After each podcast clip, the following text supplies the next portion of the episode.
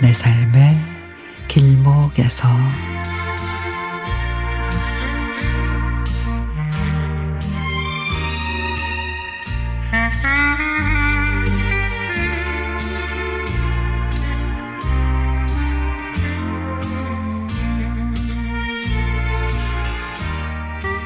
얼마 전에 출산한 딸에게 보낼 물건들을 들고 우체국을 찾았습니다.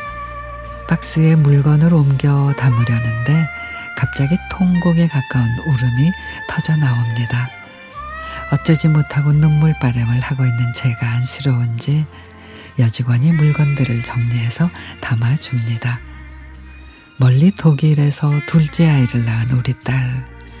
제가 갑자기 허리 디스크가 생겨 산바라지 하러 딸에게 가지 못했습니다. 마음이 불편하던 차에 사위가 보내온 딸의 출산 사진을 보는데 그 멀리서 힘들었을 딸 생각에 그저 가슴이, 가슴이 미어지기만 합니다. 게다가 딸이 점심으로 나온 밥이라며 보낸 사진을 보니 세상에 아기를 낳은 산모의 밥이라는 게 딱딱한 빵 두 조각에 치즈 두 장이 다였습니다. 허리고 뭐고 그냥 당장 달려가고픈 마음에 속이 타들어갑니다. 입주 가사 도우미를 구하긴 했는데 밥을 할 줄 모르는 필리핀 아가씨라고 합니다.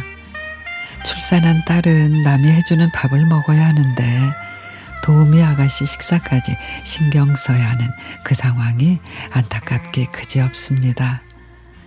번역기를 돌리면서 사위에게 딸 신경 좀 많이 써달라고 톡을 합니다.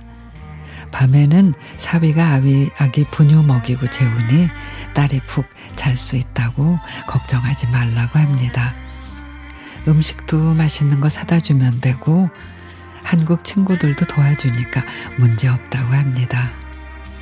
아무리 그렇다고는 해도 딸 생각에 밤을 그저 잠을 설치다가 안 되겠다 싶어서 아빠랑 엄마랑 갈 테니 비행기 티켓팅 하라 그랬더니 우리 집 도우미가 방을 하나 쓰니까 엄마 아빠 묵을 방이 없어요.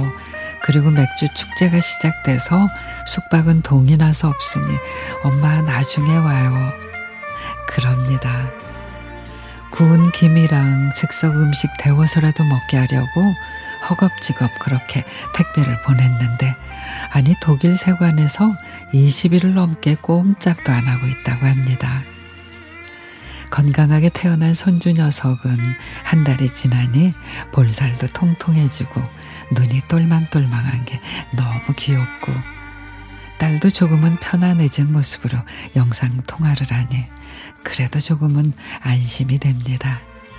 우리 딸 지은이 씩씩하고 열심히 사는 모습 대견하고 장하다. 자식을 키우는 거는 가장 위대한 일이야. 지금처럼 행복하게 잘 살길 바래. 엄마가 많이 많이 사랑한다.